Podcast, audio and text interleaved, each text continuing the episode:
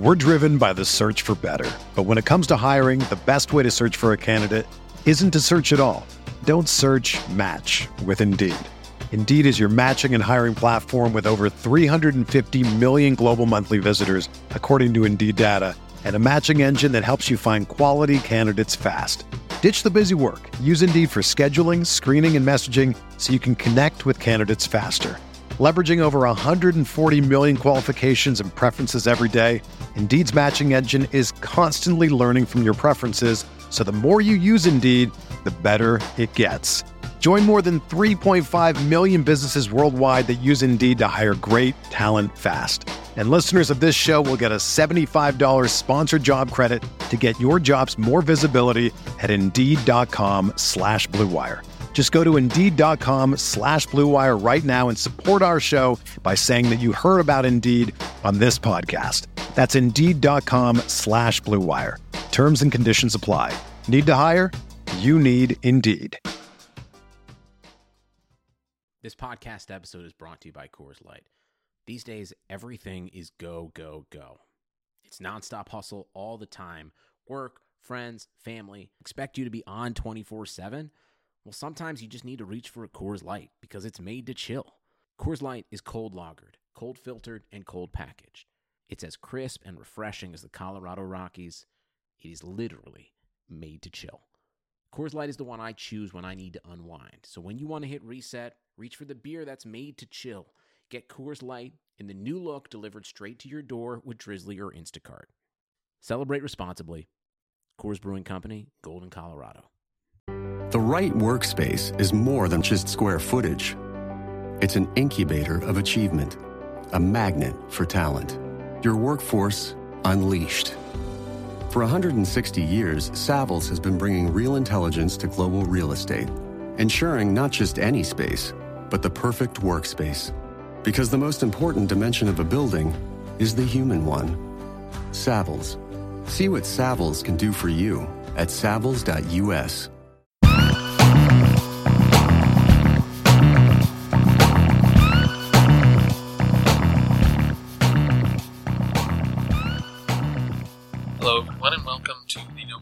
26, 2018 edition of the Fantasy Football Report, a RotoViz radio news show covering the series and mocking the ridiculous NFL news of the last week, brought to you by MyBookie. I'm Blair Andrews. You can follow me on Twitter at AmITheRealBlair, and my co-host is Hasan Rahim, who you can follow at HRR5010. Hasan, what's up? Hey, what's going on, Blair? Uh, happy Thanksgiving. A little late, but uh, as you can tell, I'm a little under the weather. How was your uh, Thanksgiving? Oh, my Thanksgiving was good. You know, always nice to get a break, see the family, and uh, watch some football. So yeah, good good Thanksgiving. Sounds like it was a little better than yours. So uh, um, happy not to be sick. Hopefully, some other people in my house are coming down with something. It sounds like so. Hopefully, I can uh, fight it off. Yeah, no, the Thanksgiving was terrific. Uh, the sickness not as much, but you know we're on the we're on the upswing, so it's going to be good. Definitely. Uh, we have no guest today. It's just going to be the two of us, so uh, we'll, uh, you know, bring the fire. Uh, first item up Baker Mayfield completed 19 of 26 passes for 258 yards and four touchdowns in Sunday's Week 12 win over the Bengals. Mayfield has now thrown for multiple touchdowns in five straight games and is the first Cleveland quarterback to do so since Vinny Testaverde. So it looks like Mayfield is locked in as a QB1 for the rest of the season. Uh, Hasan, what are your thoughts? Yeah, I mean, uh, I one of my bigger regrets this week was probably not playing uh, Baker Mayfield. Um, you know, I, I wound up starting Carson Wentz over him in a in a do or die game, that uh, I'm probably going to end up dying as a result. You know, it's a pretty big swing. Uh, but you know, going forward, just taking a look at like the uh, buy low machine here for Rotoviz, uh, it doesn't really exactly have uh, a favorable schedule for Cleveland uh, the rest of the way. Uh, but that said, you know, some of these teams, I think that the Cleveland uh, offense, particularly Baker Mayfield, should be able to to do well. They've actually got a fairly, uh, they're actually slightly on the negative side. Uh, uh, you know, they're, they aren't as difficult as some teams going forward, but uh, for the rest of the the season. But you know, that being said, some of these teams that they're going to be facing, specifically Houston, Carolina, um, have pretty high octane offenses, which means that at the very least, Cleveland should be throwing a lot. Um, to stay in the game. So I think Baker Mayfield has definitely not more so than just a quote unquote streamer. He's on a he's on a team with a half decent you know offense. And as we saw today, you know they just sort of came out with a mission. Uh, it was the Hue Jackson revenge game, wherein the Cleveland Browns took revenge against him. And man, it was uh, it, was absolutely nuts. Uh, you know, they just dis- I think they completely disrespected the Bengals there. So it was kind of exciting watching them do that, just because it, it's wild that like a running backs coach uh, who was promoted to OC uh, midseason is what it took to unlock uh, Mayfield and Chubb and all these guys. You know what I mean? And uh, the one issue that I'm really struggling with here is Jarvis Landry. Do you think it? Ha- do you think it happens for him this like year at all? I, I gave up a very high draft pick for him uh, in a dynasty league. I'm kind of concerned about that. Yeah, that's a great question. Um, yeah, we've seen kind of this offense come to life under Kitchens. I mean, I think it's possibly more of a an addition by subtraction sort of thing, where you you get rid of Hue Jackson and Todd Haley, and all of a sudden you're good. Um, but yeah, it's weird that Landry really hasn't been able to do anything. I mean, you know, we've seen in each of the last three games, I think, that uh, the Browns have played under Kitchens. Mayfield has spread the ball around a lot. Like nobody has gotten more than I want to say maybe seven targets in a game. Um, so you know, I, probably the sort of target concentration that we're used to seeing from Landry is not going to be there, um, which is you know disappointing for everyone who drafted him so high. Yeah, um, yeah, I don't know. That's tough. Uh, you know, I'm kind of curious also why you weren't exactly on Mayfield this week. I mean, I know he wasn't getting a lot of, not a lot of people were talking about him, but I think this Cincinnati defense kind of low key is you know one of the worst. They're like right up the, there with the Bucs in terms of allowing yards. Um, and luckily Mayfield gets to face them again in Week 16. So, um, you know, even though the buy low machine might not say he has a really great schedule coming up, I think I'm really excited to see what he can do down the stretch. Yeah, I'm actually just going to be locking him in and then just rolling him out each week. Uh, as far as why I wasn't on him this week, I think my fear uh, with with Mayfield a little bit uh, over someone like a Wentz was the inability of uh, Cincinnati to really muster much offense, and Cincinnati didn't muster much offense. It just so happened that it didn't matter. They uh, Cleveland really didn't take their foot off the gas until like they were up 35 to seven uh, you know, by which, uh, and then they really just sort of tried to run the clock out. Um, and it was, you know, awfully apparent that like even like like since you were just didn't have a, a puncher's chance in this one. So it was actually kind of nifty watching Mayfield, you know, get to work. Uh, and you know, this is just sort of what we should come to expect from the guy. Uh, you know, one of the best college quarterback prospects in a while. He's a little bit on the older side, so it's good to see him immediately take to the NFL as quickly as he did. Um, and so my question to you is like, where do you think he kind of slots in going next year? Uh, I mean, obviously from a late round quarterback perspective, perspective or what have you, but really more so from a dynasty perspective. Yeah, yeah, that's a good question. Uh, uh, dynasty, I would consider him probably top twelve. Um, yeah, I'd have to look more closely at at uh, you know, and actually putting together some rankings for for Dynasty and for next year to see where he would end up. I mean, the he's definitely looked a lot better the last few games than he did earlier in the year. Um, and uh, you know, for a rookie quarterback, I think what he's doing is pretty impressive. So uh, I would definitely be expecting big things next year. Wouldn't um, yeah, it wouldn't surprise me if he could end up being like a top five quarterback year after year. Um, so, from a dynasty perspective, I think you've got to consider really bumping him up your rankings. Um, yeah, and then next year in terms of redraft, I'm not not even yeah equipped at this point to.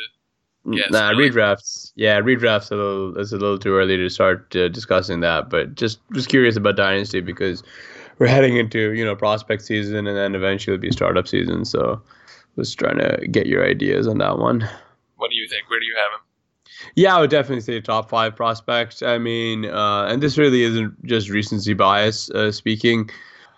I think that you would have to kind of consider him maybe after Mahomes, then you've kind of got your Goffs and stuff. Like I think somewhere around in that in that region. I don't know how high. I got to actually sit down and do them. And uh, this is a good time for us to plug our uh, RotoViz Dynasty rankings, which will be updated uh, in the off season.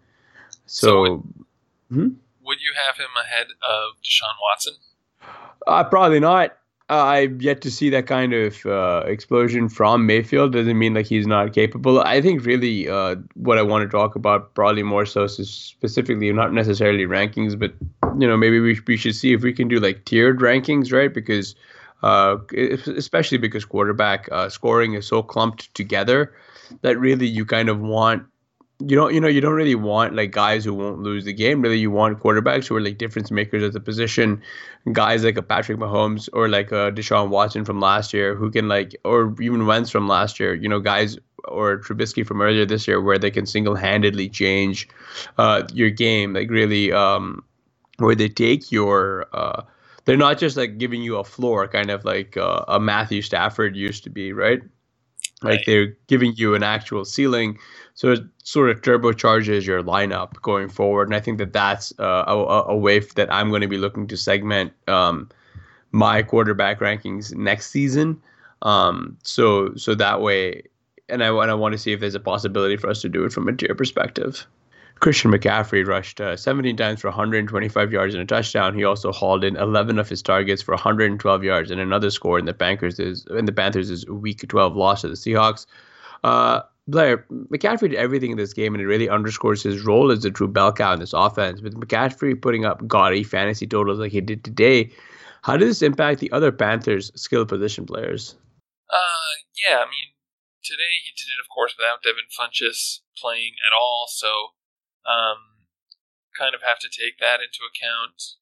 I think we also saw DJ Moore get, I want to say, 12 targets in this game. Don't have it up in front of me, but um, so it's definitely a case where up oh, nine targets. It's definitely a case where McCaffrey and DJ Moore can kind of coexist, and you can have these two high target guys as long as Funchess is out, I guess. But uh, yeah, I think if McCaffrey is going to be getting these double digit targets every week, which I'm not sure we can count on, with if Funchess comes back, then what you see is nobody else even got four targets. I mean, Olsen had four actually. Nobody else got more than that. Um, so it definitely kind of lowers the floor for the other pass catchers. Um, I don't think you can rely on Greg Olsen if McCaffrey is going to be taking targets that used to go to him. Uh, and, you know, Samuel got a touchdown, but his two targets are not uh, going to be something you can rely on either. So, yeah, I mean, there are never going to be a lot of, a ton of pass attempts to go around in this offense. So, uh, I mean, I think it's awesome for McCaffrey that he's getting this kind of work, but you do have to bump some of these pass catchers down a little bit. Um, hoping we see more DJ Moore too, and uh, less Funchess. yeah, I, I kind of think that like uh, more a more concentrated target share would actually be kind of nice. They seem to be pretty intent in running out guys like uh, Jarius Wright. I believe he had a catch. Yep. Uh, I mean, ideally you'd want like some kind of um, narrow target distribution between McCaffrey, Moore, Curtis Samuel. Uh, but instead, you know, we've got a little bit of Wright in there. There's probably going to be a little bit of Torrey Smith. Who knows how he does when he comes back? Uh, obviously, you got Funchess. You have a little bit of Olsen. But, you know, like you said, it really, this offense seems to kind of run through Christian McCaffrey, which is actually kind of exciting. Um, so, which brings about, you know, kind of the second part of this question, which is, you know, where would you put uh, McCaffrey in your dynasty rankings, and um, where would you be drafting him actually when best ball leagues open up? another rankings question. Yeah, I think um, you're definitely he's definitely a first round pick next year in best ball leagues. I would think um, maybe top six even. Um, I don't think I would have a problem taking him that high.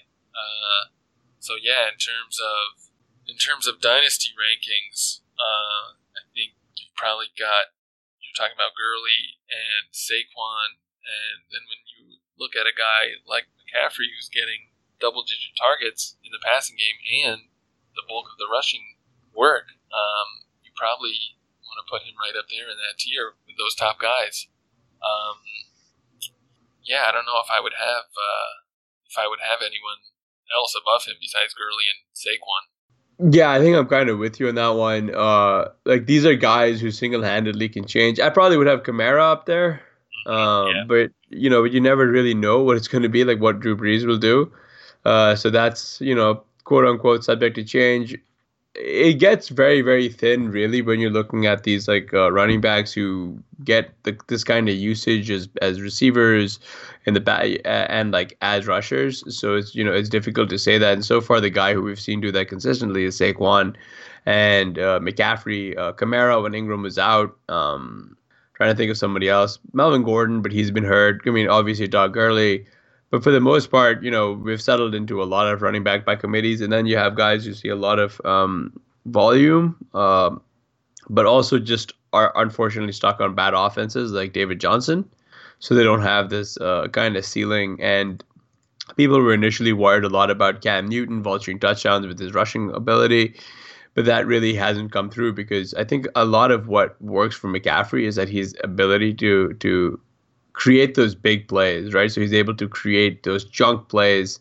And it's difficult to rely on that, but at the same time, he's the kind of guy who's got not only a high floor, but also his ability to create those uh, chunk plays gives him such a high ceiling that it's exciting, uh, really, in, terms of uh, um, having him on your fantasy team. And I really am going to be looking forward to overdrafting him next season when uh, when when startups actually open. Yeah, you bring up a good point about the game script with guys like uh, where um, kind of in, in some situations he's basically not a factor because they use Ingram instead, and we have actually seen that with Gurley a little bit too. He's still on the field in competitive games, but against New Orleans and against Kansas City, he was basically, you know, not used in the passing game all that much. Um, I think, you know, if there's any concern with McCaffrey, it's that so often in the red zone, Cam Newton calls his own number instead of handing off to McCaffrey near the goal line. So his touchdown expectation, I guess, would have to be a little bit lower than guys like Gurley and Barkley uh, Zeke. But uh, you know, that's a that's something I guess to keep in mind. But when when you're talking about a guy who gets 11 targets and uh, you know, probably can't average 11 targets over a season, but you know that kind of work in the passing game that's uh, hard to replace. Yeah, I don't know. Would you say he's a top three dynasty running back? Uh, I would have it pretty close between him and Kamara, but uh, yeah, top three or four probably. All right, just, that's kind of where I've got him as well. Right. Um, so just out of you know, but just curious to see if our valuations lined up. So Yeah, I mean, I would flirt with putting James Conner up there too. Just the work that he's gotten, basically the Le'Veon Bell role in Pittsburgh. Um, so yeah, I think there's probably five or maybe even yeah. You wouldn't want to put put Zeke in that, although he's been getting a lot of passing game work too lately. But yeah, I know been how much how much that is part of his game and how much is just kind of a recent aberration. You know. Nah, I think I think this is what it is going to be going forward. But he's always someone who someone else in the draft always likes more than me. That's true. Yeah. So, you know, so like at the equi at the equal pricing with a similar role, I'd probably be taking a guy like McCaffrey over a guy like Zeke. Although they're both very good picks uh, at their high ADP. So where does David Johnson slide in after this season that he's having? He should probably slide into his own kind of tier, right? Like, uh, like I would assume that he's actually closer to Zeke than most people want to believe. Yeah. Um, especially because a guy like uh, David Johnson is capable of completely smashing. It's just a matter of him being stuck with a rookie quarterback and on a you know in a, just a vanilla scheme, similar to Zeke, but the, except the difference is the scheme is kind of centered around Zeke's power running style, whereas David Johnson's they, they didn't even use him as a receiver till till much later in the season, and even now they're not giving him the kind of volume he should be seeing to be a useful uh, receiving running back. So. Uh, I would say that David Johnson, uh, provided they're able to use him uh, the same way Arians did, is going to be a steal next year. But it depends on how far he falls in drafts, you know? Mm-hmm. Yep. Do you have any clue what you would be doing with Le'Veon Bell? Uh, none at all. Like, I need to see him actually get signed before I start considering drafting him. It's very difficult, like, to really consider that there's a real possibility he might just like be done with football. You know what I mean? Yeah, yeah. I would probably be surprised if he weren't playing somewhere next year, but definitely you you, you can't uh, can't use a high pick on him, or you know can't really make any plans at all without knowing a little bit more about where he's going to end up. Yeah, and it kind of also depends on the offense. I mean, if he's going to land up on a, on a team like Indianapolis, oh, baby, we're all in. You know what I mean? It's it's, it's going to be a tough one. I think that's going to be an interesting one just to check when uh, best ball leagues open up next year. But at the same time, uh, dynasty from a dynasty perspective, I have no idea what to do. I think you can actually probably bypass him in dynasty if you if you're able to um, uh, appropriately construct your rosters. So that would be the interesting one. And right before we get into No Shit Should Know, here's a quick reminder that you can support the RotoViz Radio Network and our 10 shows per week on Patreon. By doing so, you'll gain exclusive access to RotoViz Live, our weekly Sunday morning video show answering all your fantasy questions. Patronships start at just $6 a month and provide exclusive access to RotoViz Live. That's four shows per month on top of 40 podcasts for just $6. Become a RotoViz Radio patron today to join an exclusive community of listeners access premium content, and do your part in helping the network to grow and continue to produce high quality industry leading programming. Speaking of exclusives, as a loyal podcast listener, you can get 30% off at RotoViz NFL Pass right now. It's available through the NFL Podcast homepage, rotoviz.com slash podcast. You'll gain unlimited access to all of our NFL content and our tools. You get amazing value. You help support the podcast network. And uh, as I mentioned at the top of the show, but we're getting into prospect season. You'll enjoy those prospect profiles and we'll help figure out, find those uh, diamonds in the rough when it comes time for your uh, rookie drafts. So uh, come join us uh, at rotoviz.com slash podcast. All right, now let's get into no shit, shit no. First item, Cameron Brate caught three of four targets for 26 yards and a touchdown in the Bucs Week 12 win over San Francisco. Yeah, this one's going to be uh, no shit for me. Uh, you know, he's done pretty okay, I think, uh, Cameron Brate in uh, OJ Howard's absence, we've seen we've seen Jameis Winston and Cameron Brate link up a few times. So that's actually kind of cool to see this. Uh, he's on a few of my best ball rosters, but also four targets. You know, it just sort of underscores the garbage fire of that is the uh, uh, tight end position, the wasteland, as it were. So I was all in on Chris Godwin this week, and it's in part because of Godwin's splits when Howard missed time last year he averaged like 92 yards a game. It was a small sample, obviously, only three games, I think.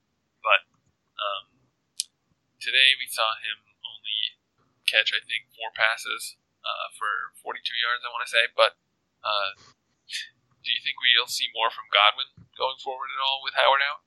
I'm hopeful. Uh, they've kind of used him sporadically. Really, I'm kind of hoping they eventually start shelving um, DeSean Jackson here. Uh, they don't really have much to play for as a team. I don't think.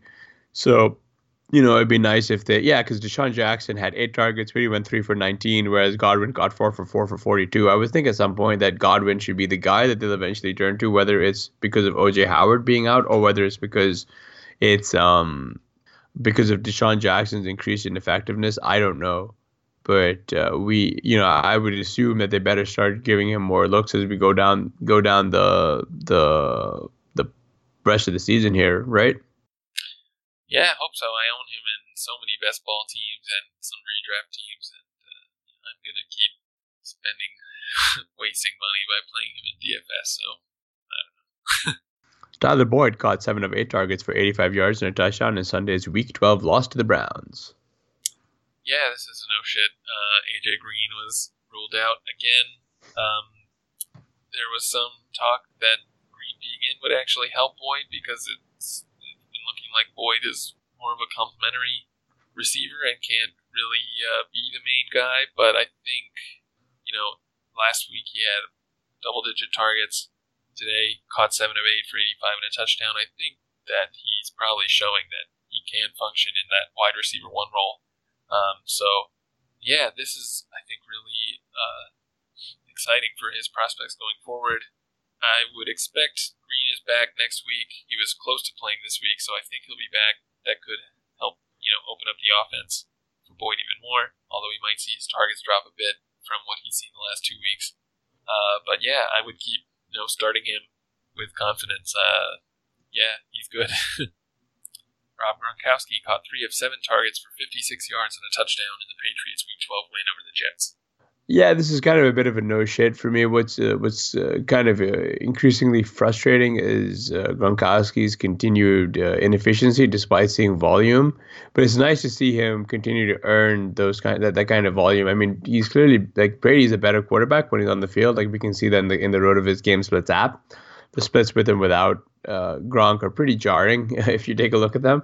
So it's actually you know kind of cool to see him get in the end zone, and it would be nice to see him continue getting work as he goes on down for the rest of the season because it'd be nice uh, for for most of us who kind of kept faith. Again, this is a bit of a dumpster fire position, and I'm sure that if you have Gronk, it's been a source of endless frustration. But if he's able to play the rest of the season, uh, you know you got to keep rolling him out there because he's always a threat to do this. Saquon Barkley rushed 13 times for 101 yards and one touchdown. He also caught seven of eight targets for 41 yards and an additional touchdown in the Giants' is 25-22 Week 12 loss to the Eagles. No shit. Uh, Saquon is good. We just talked about it. Probably my number one dynasty running back, and probably uh, the number one redraft pick next year. Um, yeah, this is what's amazing, is he's he's doing this despite how bad the Giants have been. I mean, today they put up 25.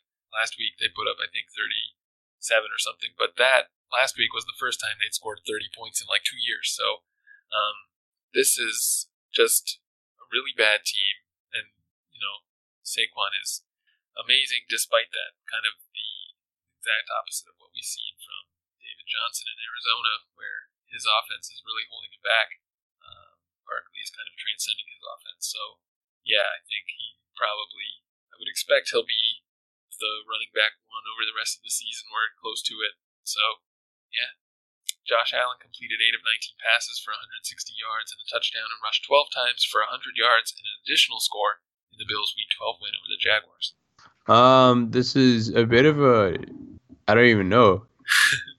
like shit, no. I mean, look, we're we're laughing a little bit about like Josh Allen not being a good NFL quarterback, but um, he's done this a couple of times now, where wherein he's able to use athleticism to really sort of single-handedly win them the game. And uh, we saw it again today against the Jaguars. I mean, uh, they were kind of helped uh, a little bit by the fact that uh, the Jaguars' defense seems to be really out of sorts. I mean, people were drafting these guys as the top-ranked defense. I think they're like slotting in in the bottom percentile, like the bottom 10 percentile for this season. Like they, I think they're 24th on the year. Uh, I mean, that just show, goes to show you how fickle um, defense and uh, defensive statistics and all that other stuff really kind of is.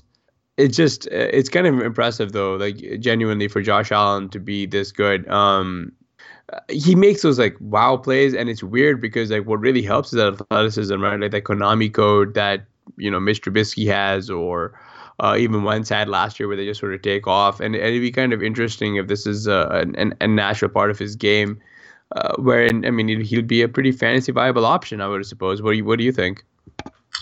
Yeah, it's weird. I mean, you know, Allen is basically doing the same thing Lamar Jackson is doing, and when Jackson does it, we think it's great, but when Allen does it, we're like, oh well. Right. you know, I mean, the one thing he only completed eight of nineteen passes, so that's like way less than fifty percent, and one of those, you know, for 160 yards and a touchdown. And the touchdown, I think, came on a 75 yard completion to Robert Foster. So, you know, uh, I I don't like to do this game, but if you take out that 75 yard completion, he's basically 7 of 18 for what? Uh, 85 yards and no touchdowns throwing. So, um, I guess he's like Lamar Jackson if Lamar Jackson were somehow even worse at passing. Uh, but you know, if he's going to keep doing this, running for almost 100 yards, going to keep running the ball this way, he probably has fantasy value. So, as much as it pains me to say it, because I'm not a Josh Allen fan at all, he might, you know, he could probably uh, help your fantasy team in the 2 QB league if you're really needy, or maybe even if you're not. Leonard Fournette rushed 18 times for 95 yards and two touchdowns. He also caught uh, all three of his targets for 13 yards. Uh, he was ejected in the third quarter of the Jaguars' Week 12 loss to the Bills. Uh, I mean, I guess it's a shit no on the ejection in the sense that he probably won't be ejected every game. But um, uh, yeah, I mean, the Jaguars obviously want to give the ball to him. They obviously, you know, want the offense to run through him when he's healthy. 18 rushes has been actually pretty low considering what he's been seeing the last uh, two games since he's come back.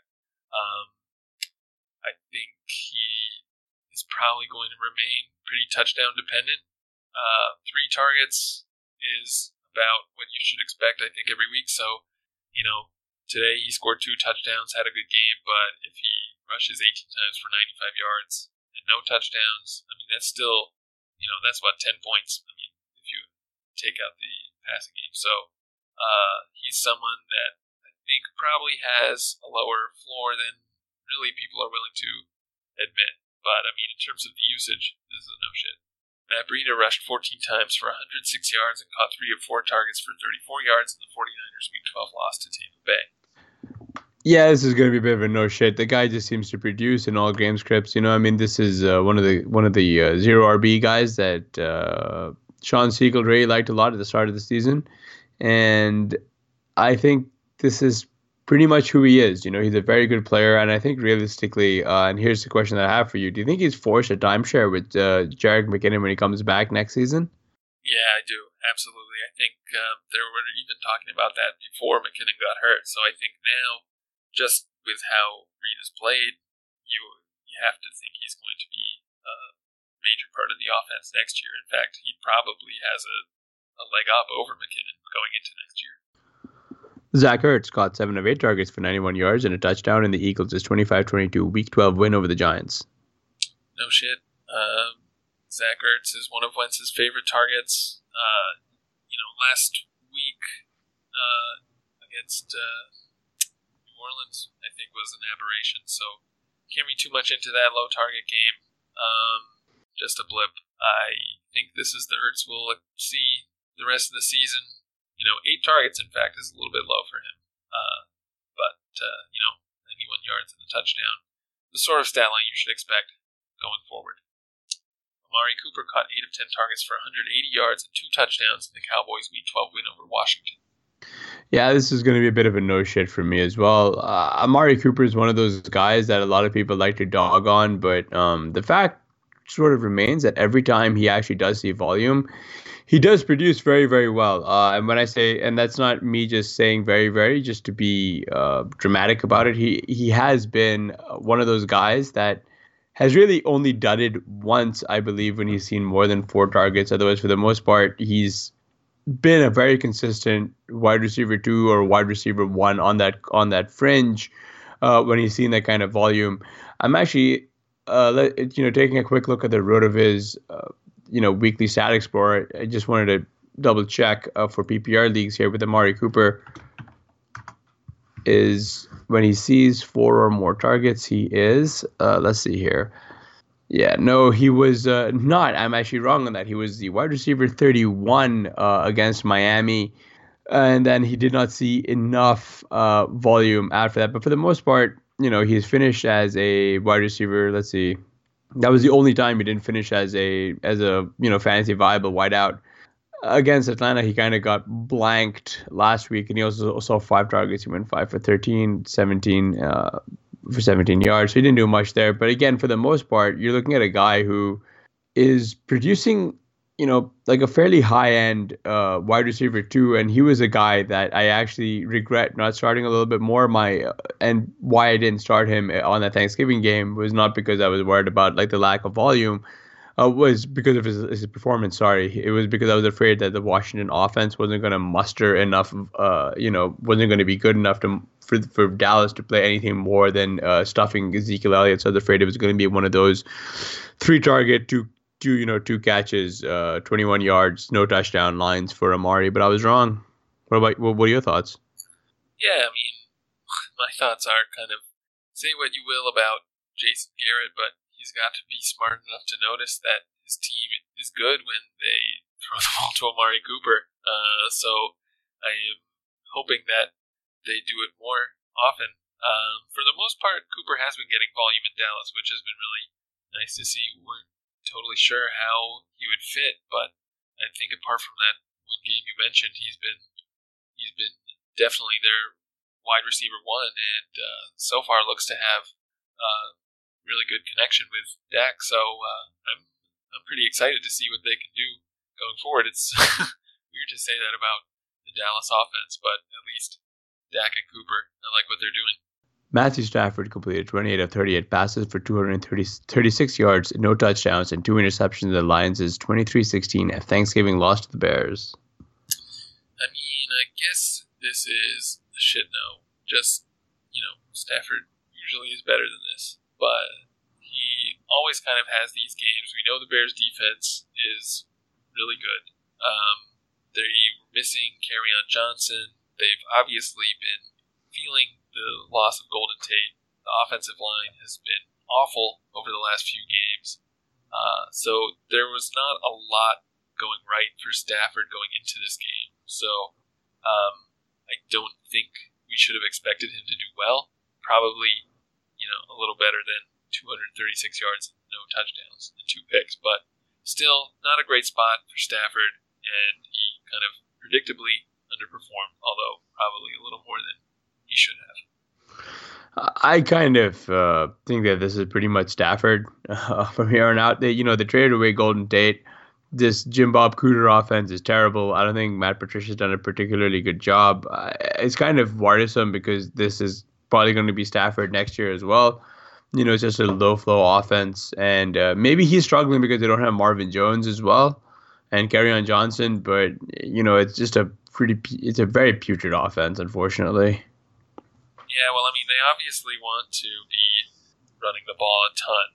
And when Kerryon's been in, they've been giving him a ton of work. Even with Blount, they were giving, they think he had, what, 19 carries.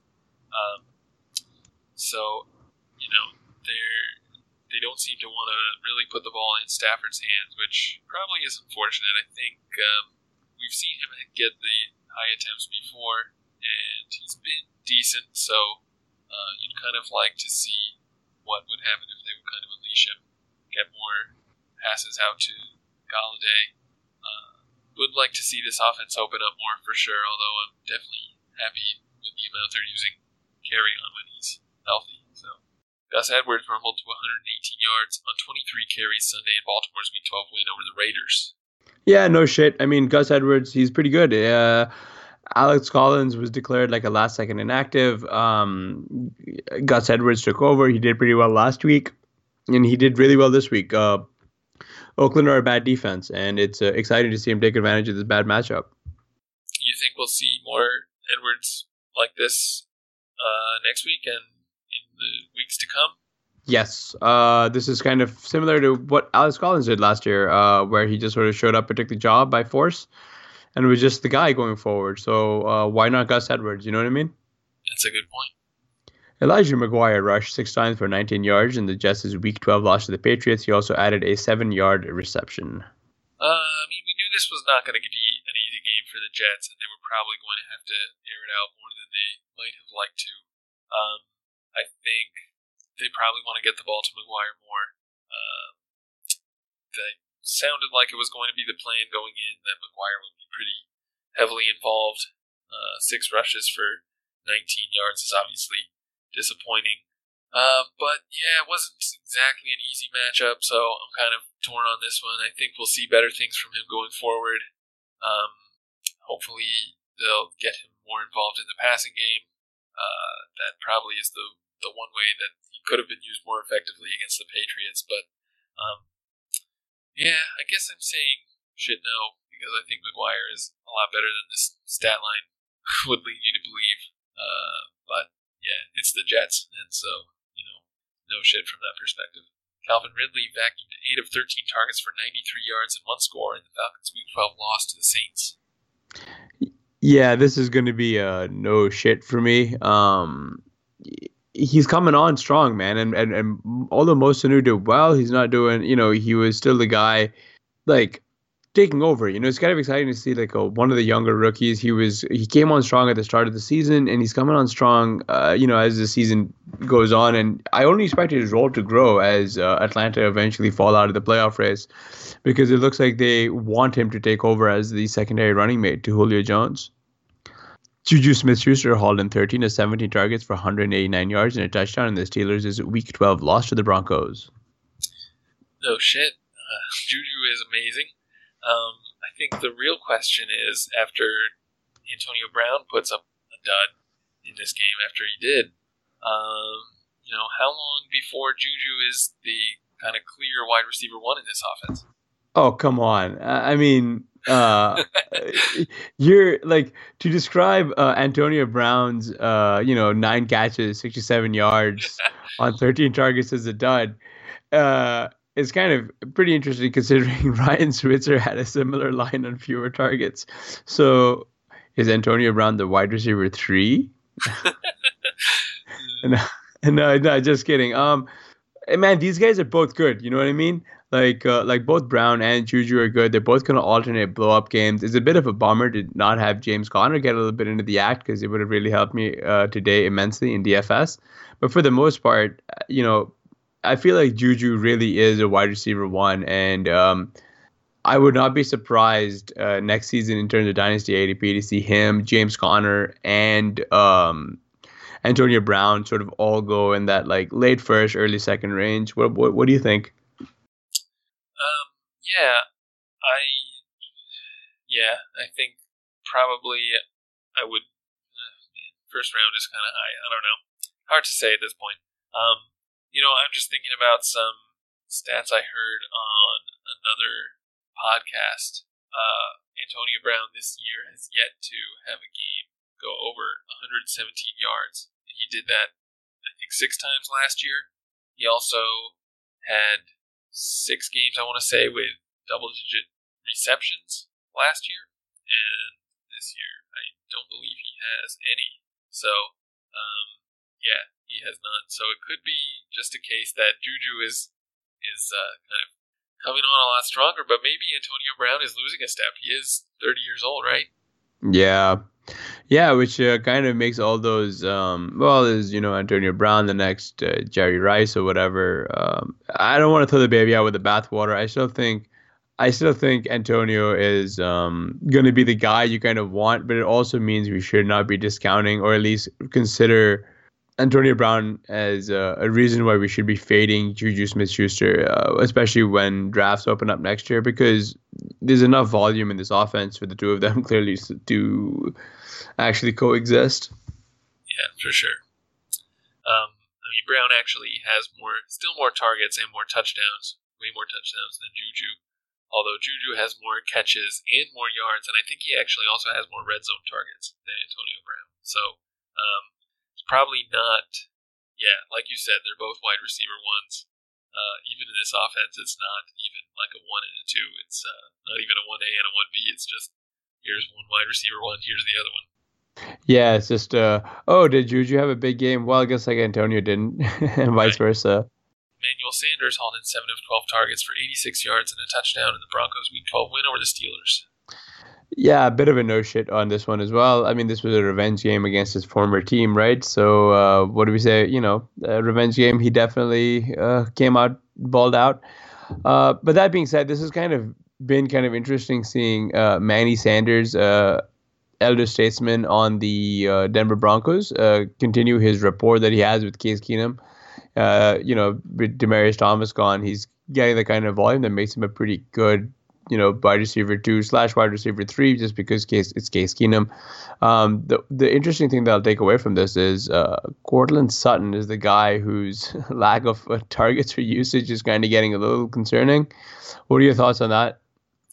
Yeah, that's definitely a concern. Uh, I just recently wrote a little blurb in the expected points article about rookies in 2018 who had been having efficient seasons, which is a positive sign for their prospects going forward. And Sutton, as of the time I wrote that article, was like barely above expectation.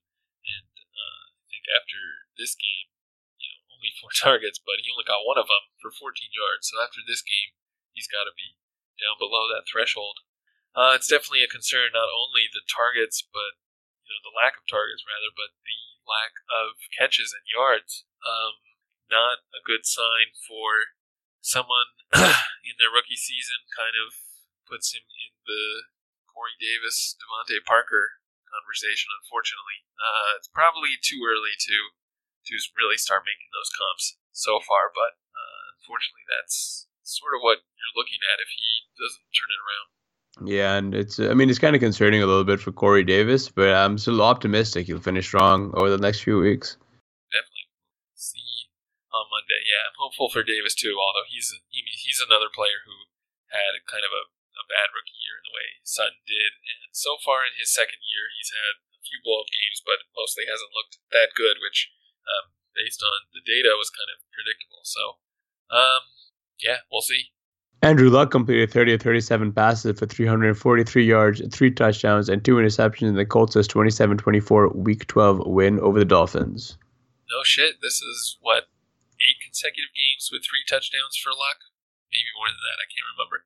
But uh, yeah, even when he's not getting the volume that he was early in the season, he's still able to convert for these touchdowns. I think um, yeah, until we see him kind of slow down, we can keep rolling him out there, keep uh, relying on him. Uh, so, yeah, this is the Andrew Luck we were hoping to get when he returned from injury, and it's awesome to see him back. Kenyon Drake caught five of six targets for 64 yards and a touchdown in the Dolphins' Week 12 loss to the Colts, adding eight carries for 32 yards and an, and an additional score.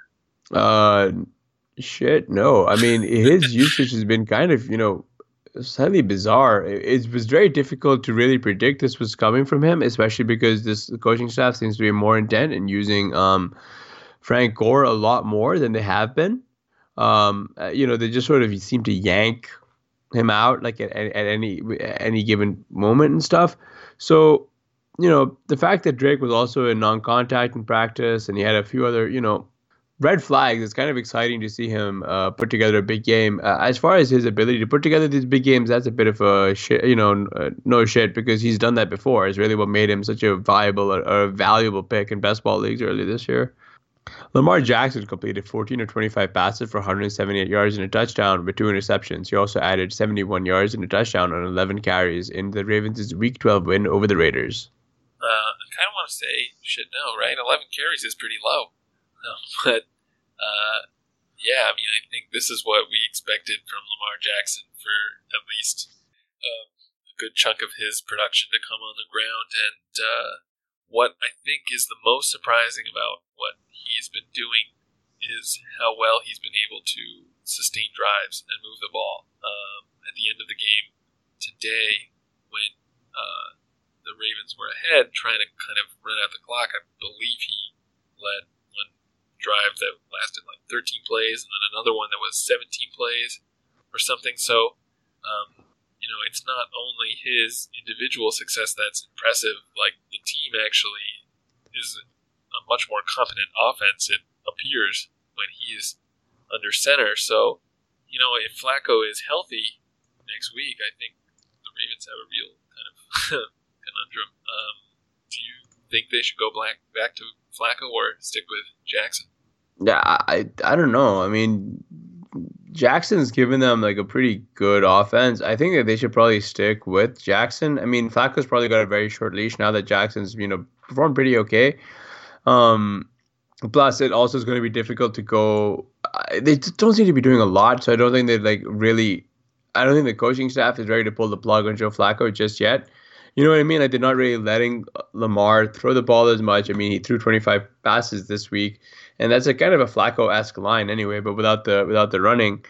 So I don't know if they can. I think they will. I don't know if it's the best option for them, and especially if like Flacco is hampered by you know a hip injury that you know limit his already limited, continue to limit his already limited mobility. I, I don't know what to do with that. You know, like uh, uh, or at least not me, but like I don't know what the Ravens will be able to do with it because um you know they'd much rather have a dynamic playmaker uh, under center versus a statuesque pocket passer towards the end of his career, you know? Yeah, for sure. Um, definitely. I think, you know, yeah, it's tough. Uh, all the rhetoric out of Baltimore that I'm aware of would suggest that they want to go back to Flacco, that kind of Lamar Jackson's is just a temporary fix while Flacco's hurt. So it would be a little bit surprising, I guess, if they didn't go back to Flacco. But I think with how Jackson has been playing and with how the offense has been playing, you at least have to, if you're the Ravens, you have to consider it. Um, yeah, I mean, the his passing line. you said it was Flacco esque. Flacco would get 178 yards on 40 passes, so it's a little bit, uh, maybe even a little bit better. But um, yeah, uh, two interceptions today. He did actually have what looked like some accuracy issues when trying to throw deep a couple times. Um, so there's that to consider. Um, but I mean, when you can run for 71 yards and when you can keep your offense on the field as well as Lamar Jackson seems to, it's hard to really hard to bench that guy. Sure, watching football is fun, but it's more entertaining when you have some action on the game. Uh, guys, you've heard me talking about this for weeks. Uh, some of you still on the sidelines, whether you're an expert or a rookie, you should be betting at MyBookie. If you're the kind of uh, person that likes to bet a little, you win a lot, at, like putting the numbers in roulette, you can create a big parlay. Pick three teams to win, and if you hit all three, you could turn $100 into $600. There's so much to bet on college basketball, football, NBA, NHL, custom player props, even esports, you name it. Uh, MyBookie is the one bet I know you'll be happy with all year. Sign up this week, and MyBookie will give you a 50% deposit bonus to jumpstart your bankroll. It's a great way to bank even more money when you win. I recommend these guys uh, because I really trust them. MyBookie's been in business for years. They've got great online reviews, and their mobile site is very easy to use. Uh, also, make sure to follow at BetMyBookie on Twitter or on Instagram. They respond to every mention in DM. Uh, they've also given away nearly $10,000 in free money to their followers. Uh, you'll be the first to know as soon as, as new odds and props are posted. Uh, so you log into MyBookie right now. Don't miss out. and uh, use promo promo code RotoViz and you get your first deposit match. Uh, that's uh, promo code RotoViz. You play, you win, uh, you Lockett get paid. David Moore significantly outproduced Baldwin today. Lockett caught all five of his targets for 107 yards and a touchdown, while Moore caught four or five targets for 103 yards and a touchdown. So has Doug Baldwin's role on this offense been minimized?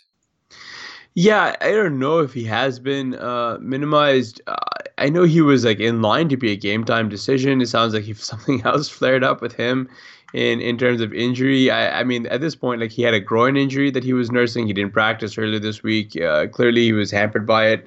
Um, you know, so I don't know if his role has been minimized because he did see more targets than either of those two guys. He saw seven, whereas both of them saw five. What really makes this frustrating is that both Moore and Lockett are clearly explosive playmakers. And I don't know if Doug Baldwin has that. I don't know if he's going to get that back, whether this is just like a um, a side effect of his injury or or what have you. But it's um, interesting to see a guy you know, because Baldwin's kind of on the on the oldish side, so I think he's in the process of of uh, of nursing something. So maybe it's taking him longer to get back healthy. But you know, it's kind of becoming a bit of a lost season for him, and it's a, it's a bit of a bummer. Uh, you know, for for those of us who drafted him, uh, specifically me, who drafted him in a lot of. Um, best ball leagues and a handful of dynasty leagues and so on. Uh, I wonder if this makes him um, a uh, value next season uh, in drafts when they open, but I wouldn't count on it because his name brand value is enough, wherein someone else would uh, probably overdraft him anyway. Yeah, I don't know. I mean, I wasn't touching him pretty much at all this season. Uh, partly that was because he was injured um, during a lot of draft season, so that's already a red flag. So it's kind of easy to, you know, there are other were other guys going around him that I liked more that weren't injured, so it was easy to just click their names instead.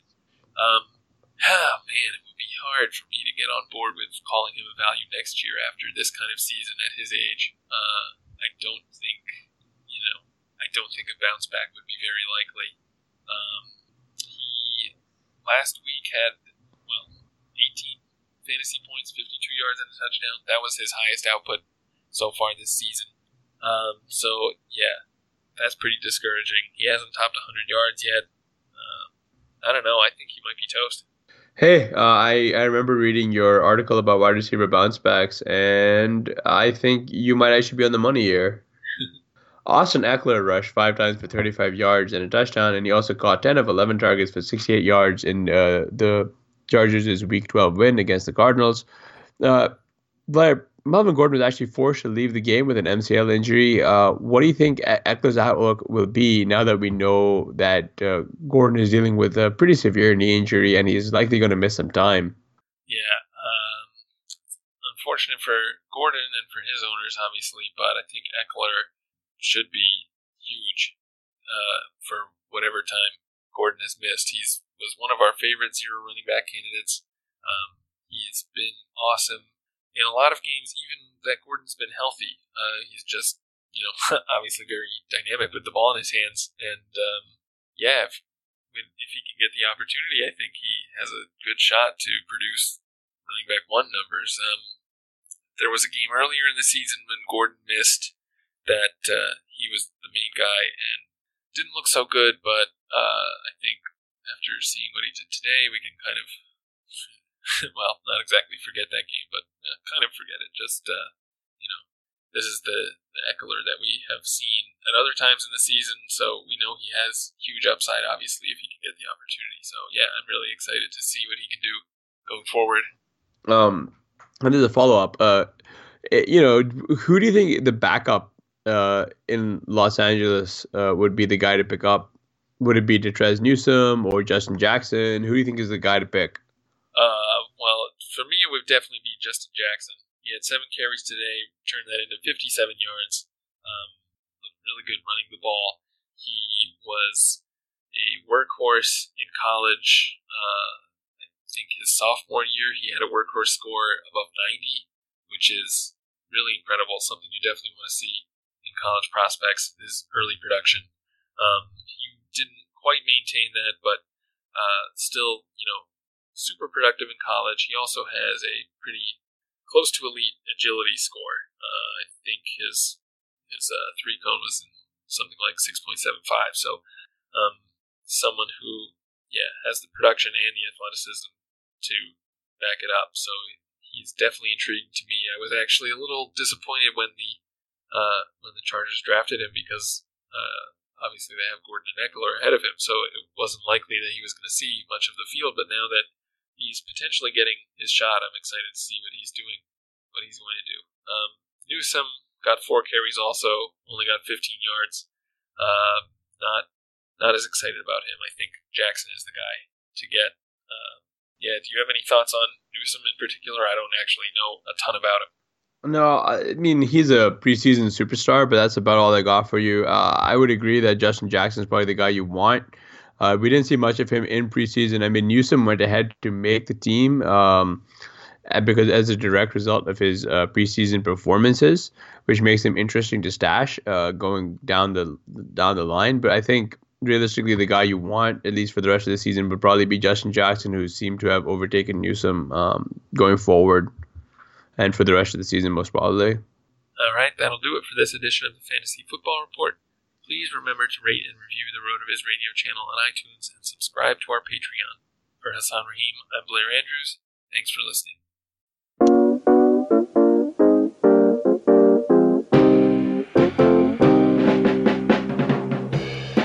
Thank you for listening to the Fantasy Football Report. Please rate and review the RotoViz Radio podcast channel on iTunes or your favorite podcast app. Contact us via email rotovizradio at gmail.com follow us on Twitter at RotoViz Radio. And remember, you can always support the pod by subscribing to RotoViz at a 30% discount through the RotoViz Radio homepage, rotoviz.com slash podcast.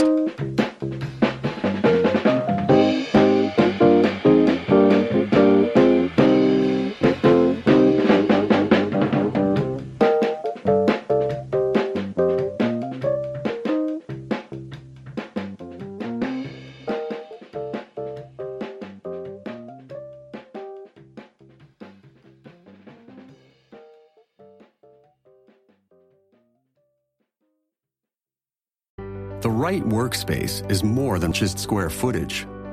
It's an incubator of achievement, a magnet for talent. Your workforce unleashed. For 160 years, Savills has been bringing real intelligence to global real estate, ensuring not just any space, but the perfect workspace. Because the most important dimension of a building is the human one. Savills. See what Savills can do for you at savills.us. They call you the Grill Master. You've seared the thickest porterhouse in the butcher shop. And as you lift that first forkful to your mouth, you savor the moment. To get amazing offers during the Mercedes Benz summer event, like the 2019 C Class sedan and GLC SUV, the perfect recipes of driving performance. Plus, you can enjoy six months of Sirius XM All Access included. The Mercedes Benz summer event, now serving limited time offers on a select lineup of vehicles. Offers end September 3rd. Mercedes Benz, the best or nothing.